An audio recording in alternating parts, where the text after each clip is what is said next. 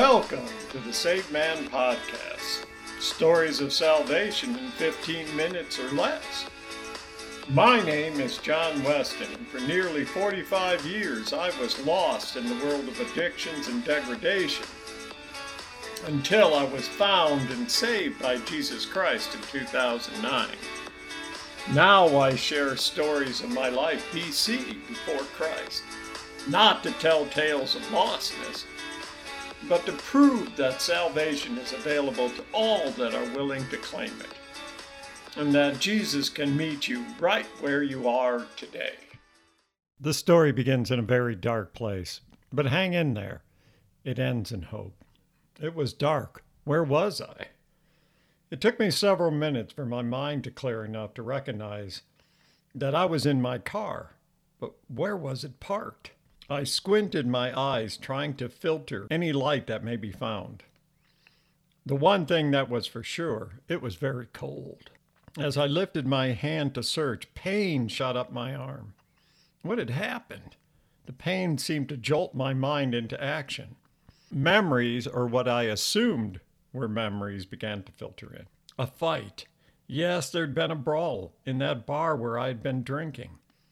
Headed into Elma, Washington for a few quick drinks before driving home to Olympia. How the fight had started was still a blur. But I soon remembered the pool table and the game of eight ball. Yeah, that was it. An argument over a final shot. Soon a swing of my pool cue, then blackness. But uh, how did I get here? And where was here, anyways?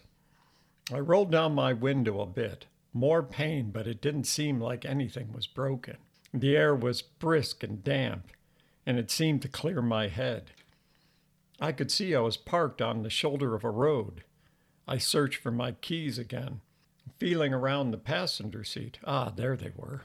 Starting the car, freezing air blew out of the heater vent, sending another chill through me. But soon the heat and the warmth. I switched on the headlights. They lit up the road ahead of me.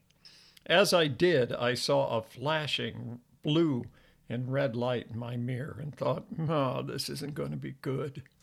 And of course, it wasn't. It turned out I had been in a bar fight. I had hit a man with a pool cue. In return, I'd gotten pretty beat up myself and thrown out of the bar. How I got to my car and ended up on a logging road off the highway, I will probably never know. But the man I hit had gone to the hospital and then on to the cop shop to press charges. That led to those flashing lights behind my car and my arrest violence once again had led to pain and turmoil in my life, in the life of those around me. I spent most of my addicted life angry.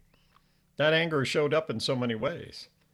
It was like a darkness that was never far from me, ready to engulf and spread and hurt. The part that pains me the most is that I chose it. When you choose to live in darkness, there can be no light. Jesus said it this way But anyone who walks in the night stumbles because there is no light within him. And that comes from the Gospel of John, chapter 11, verse 10. Over the years, I went through many programs, either by choice or enforced.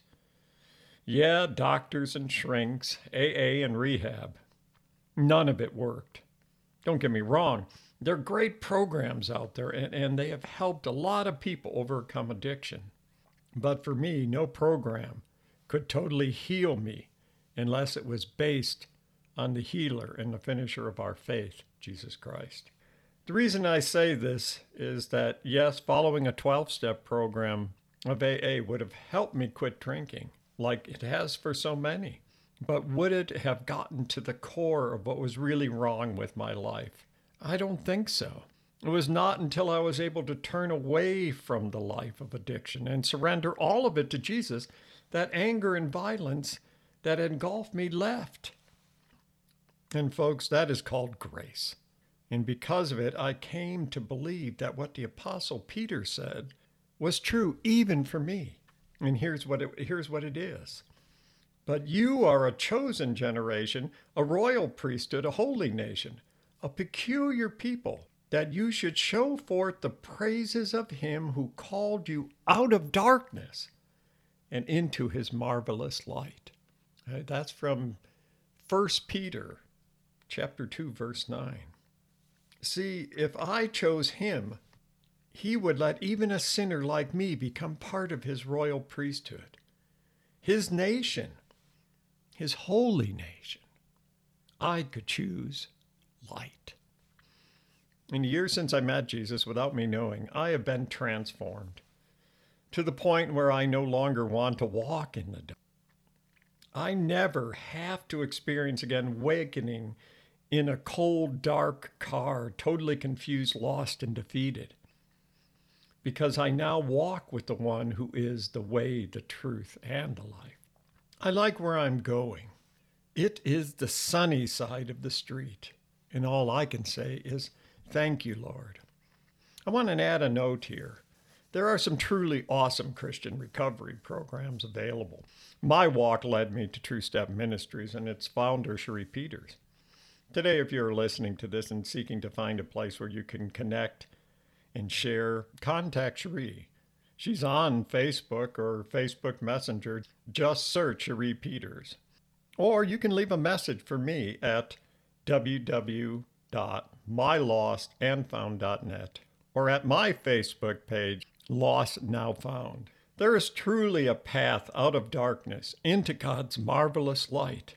It's waiting for you, and you won't believe how beautiful it is. I want to thank you for listening to this episode of the Saved Man Podcast. Stories of salvation in 15 minutes or less. I also want to invite you to my webpage my-lostandfound.net. Yes, that's my-lostandfound.net. There you will find podcasts and hundreds of blogs, all stories of recovery and salvation. And I hope you will join me for the next episode, the Saved Man Podcast. Stories of salvation in 15 minutes or less. Until we meet again, blessings and love in Jesus Christ.